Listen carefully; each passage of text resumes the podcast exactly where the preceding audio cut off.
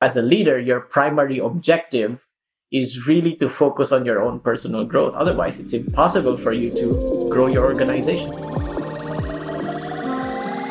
Plug into the minds of the world's cutting edge innovators, visionaries, and thought leaders, rewriting the rules of high performance at work. It's your time to make an impact. I am your host, Jason Campbell, and this is Superhumans at Work, a Mindvalley podcast.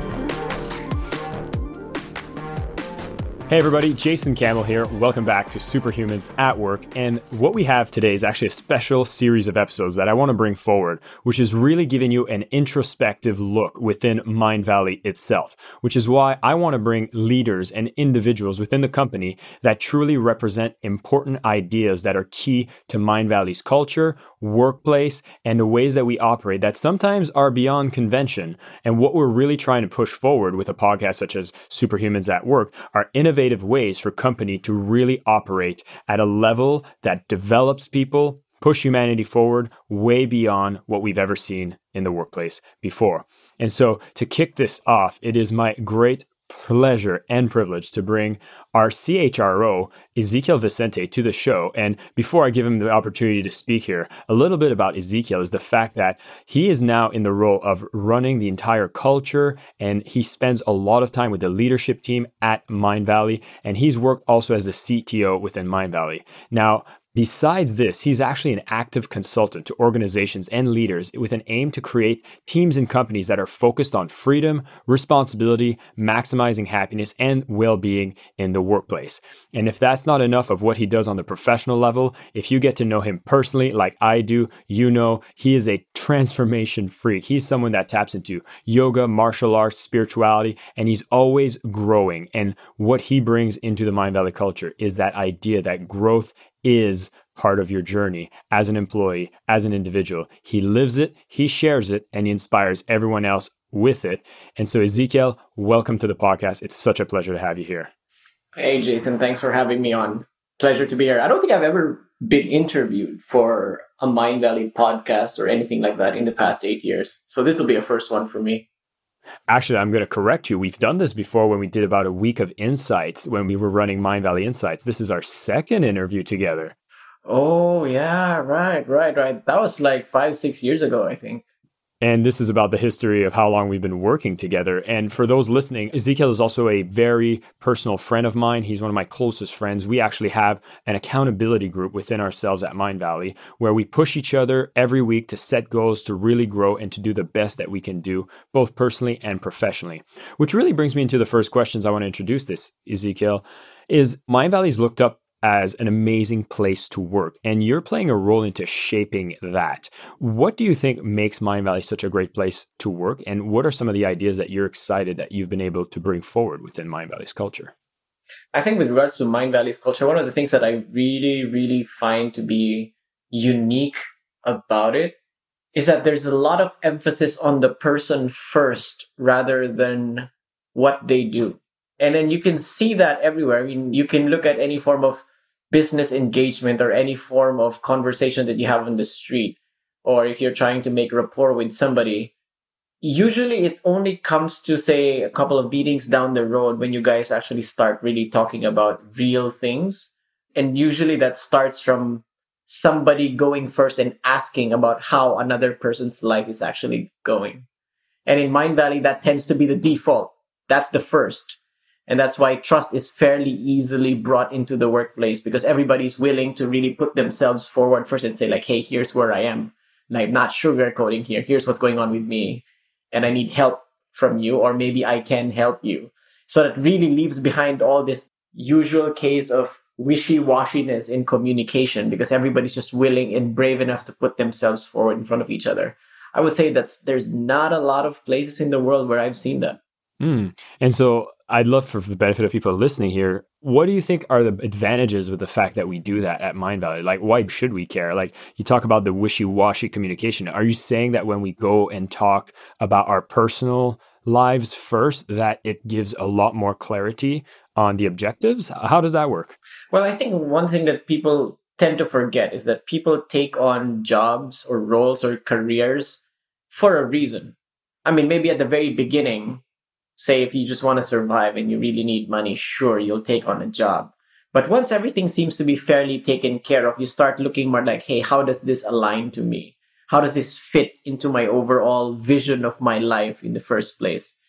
And that's when it really becomes more about the person with which has a tiny bit of them that's the career rather than the career defining the person.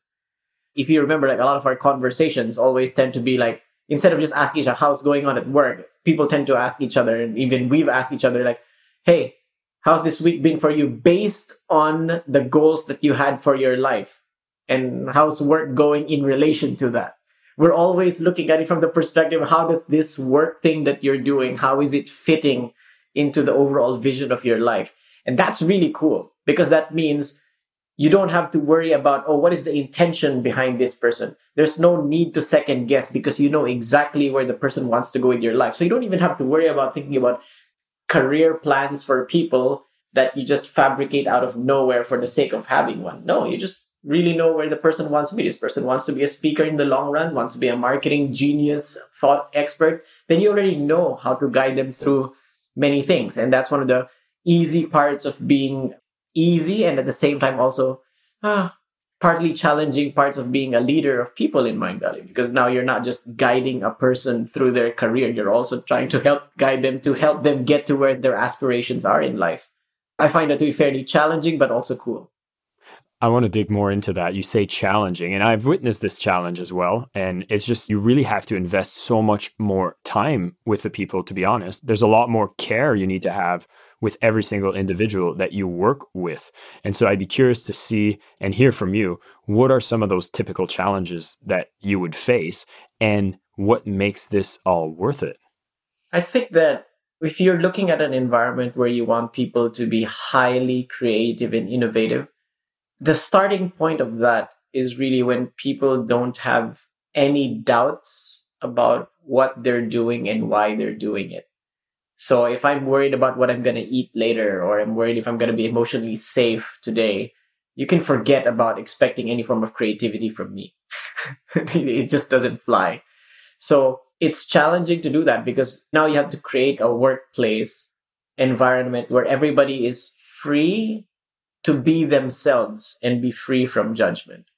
And that means as a leader, your role starts changing from telling people what to do to creating environments where people feel that it's safe to be themselves and so that they can express themselves. And that's a very different skill set. And it takes quite a bit more, maybe experience might be the better word for it, or emotional maturity to be able to do that, to know exactly how to lay that foundation for people. So that's actually challenging. And that's one of the skills in the world that's becoming even more and more desired in organizations people who know how to navigate these situations so that they can guide others yeah that's super relevant to see and i've witnessed this so much at Mindvalley. and that begs me the question and maybe a suggestion here where it's like i feel like the leader needs to have done a lot of work or gained that experience as you say understanding their own emotional triggers and needs because it feels like if that hasn't been handled, it would be very difficult to work with other people or lead other people without having your own insecurities come up and have your own blocks that are projected on other people. Have you witnessed that? And how do people best navigate that? Absolutely. I mean, in highly conscious work environments where it's not task oriented, people, they don't choose their leaders because of their skill sets. They choose their leaders because of who they are as people. Because people are not just looking for I want somebody to learn from in this job scope of mine. No, they're also looking for people that they can respect and can also help guide them through the life that they wish to lead. And that means you can only lead people to the level of your own self work that you've done on yourself. That's the big one because that means organizations and teams are really held back only by the level of growth of the leader. And so as a leader, your primary objective is really to focus on your own personal growth. Otherwise, it's impossible for you to grow your organization. I know a personal story of yours that I think would be super interesting to hear is the fact that you jumped into the role of chief technology officer close to when I joined Mindvalley. I know you didn't have necessarily specific experience when it comes to coding or technology, yet you were put into that position. Can you talk about why you were still able to navigate that role with success, even if you didn't have that coding ability? Because I know that you consistently do that self work. Oh yeah, I was actually the lowest paid person in, in, that team. Was expect- I was expected to lead that group, and all of them were at least ten years older than me. The reason why they chose me to do it was because they saw that I had nothing to prove. Like I came in there feeling like, hey, I'm here. We have an objective. I want to help you guys. And honestly, I don't really know much about this, but I would love to learn from all of you.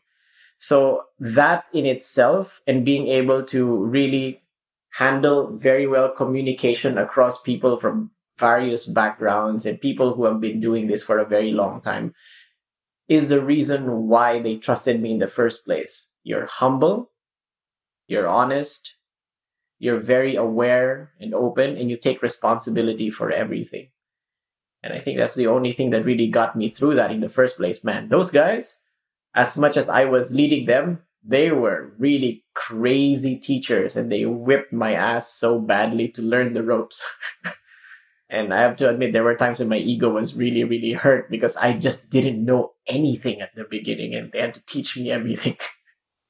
And that's really interesting for you and humble for you to admit because, in essence, as a leader, a lot of people would expect that they're supposed to know everything and to accept the role of being taught by your team would, like you say, bruise the ego of some. How do you best manage that? And is it okay to accept that you're still a student when you're a leader?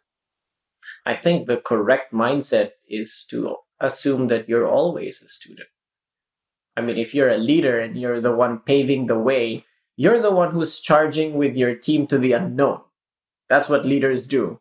And if you're charging into the unknown and you have this chip off your shoulder, I know everything attitude, how do you expect to bring anybody through the unknown? You have to be the first one to go in there and say, Hey, we don't know everything, but let's figure it out and I'm going to do this with all of you. And guess what? I'm jumping in first so that you guys know that it's okay to do the same thing. I think that's what leadership is becoming now.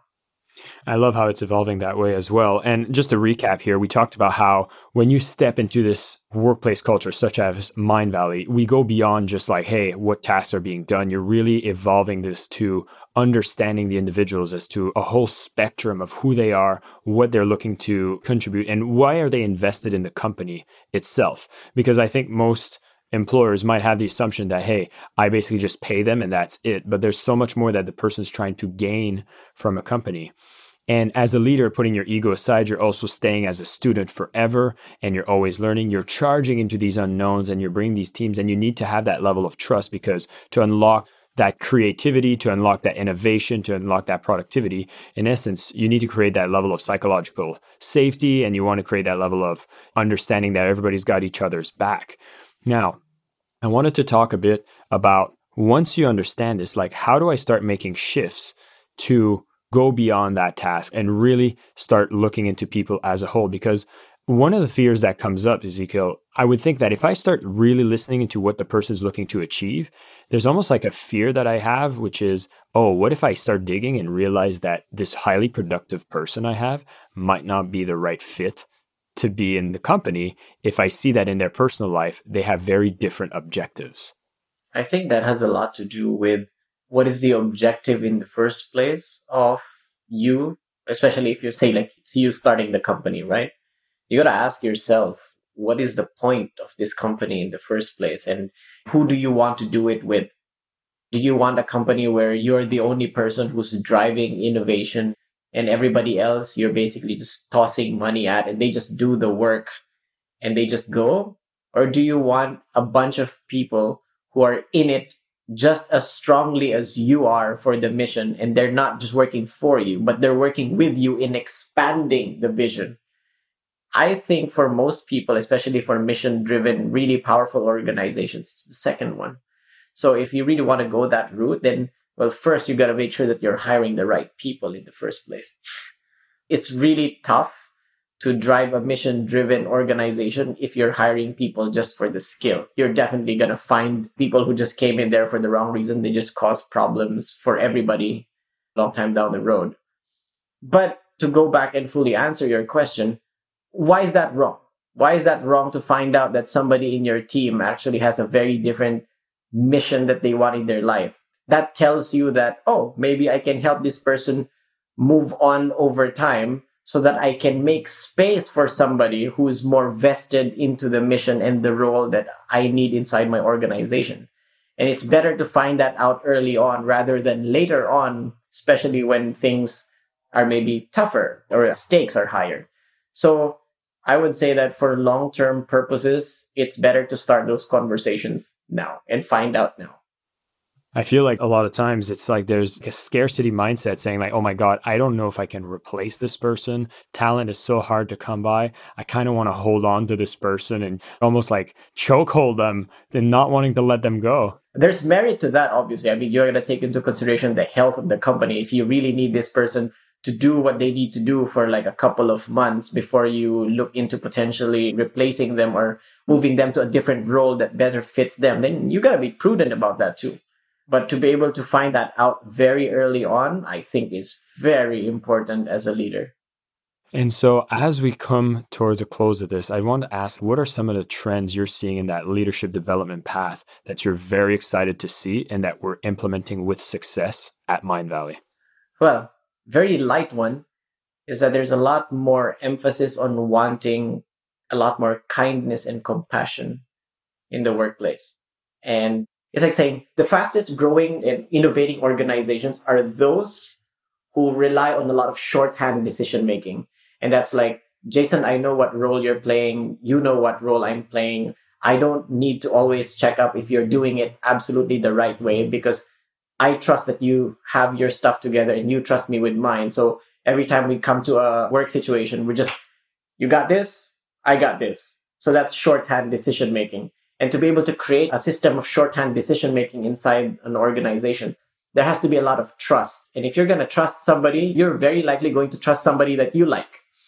And that's why I see a lot of focus now on organizations wanting to infuse kindness and compassion as part of their leadership mantras. And that's pretty cool because workplaces have always been this highly masculine, highly competitive, top down, ram, ram, ram in your face kind of environments. And yet we know that in the long term to flourish in terms of innovation and have great culture, you need a balance of that too. The whole masculine and female energy put together. And I love that. Welcoming kindness and compassion along with the ambition and vision. I think that's really, really cool. I love it. Ezekiel, thank you so much for spending some time with us. For those listening, as a recap here, it's really about understanding that as a leader, it has to go beyond just hiring someone for tasks. A lot of these low level tasks are actually going to be automated, they can be outsourced, but if you're bringing people onto the team, you have to invest into them as a whole person. And then you're going to be able to unlock so much more potential from the people on your team by understanding that they can be drivers of that innovation, they can be drivers of that creativity. It doesn't just need to rely rely on a single person at the top of this pyramid that's doing all the deciding while these minions are simply just going about and doing these tasks. And if you're somebody within an organization that recognizes that you have potential, you have creativity, these are the kinds of conversation and this is the kind of podcast you'd want to get your leadership team to listen to as well. And as we bring more compassion, more kindness into the workplace, which is an emerging trend for amazing companies, the top talent are naturally flocking to those organizations because they understand that they can be heard, they can contribute, and they can make a greater impact in the process. Continue learning. Be a student forever, regardless of where you are within the organization. And you'll see that you'll continuously grow. People will trust, decisions get made quicker, there's less hesitation, and the profits go up. Ezekiel, thanks again for being on the show. And everybody listening, thanks for tuning in. Hey, everybody. Thanks for tuning in to this amazing interview with Ezekiel Vicente. We talked about some crazy stuff when it comes to leadership, and we want to bring you more insights from behind the scenes within Mindvalley. And we'd love to know from you what are specific things you notice at Mindvalley that you'd love to hear more about? Leave us a review and comment on this specific episode and what you'd like to hear. And please do share this with your teams and with other individuals that you know will highly benefit from adapting these future models of leadership that are really helping organizations grow and helping individuals grow within the workplace as well. This is Jason Campbell. Thanks for tuning in. And until next time, take care. My name is Jason Campbell, and this is Superhumans at Work. a Mindvalley podcast.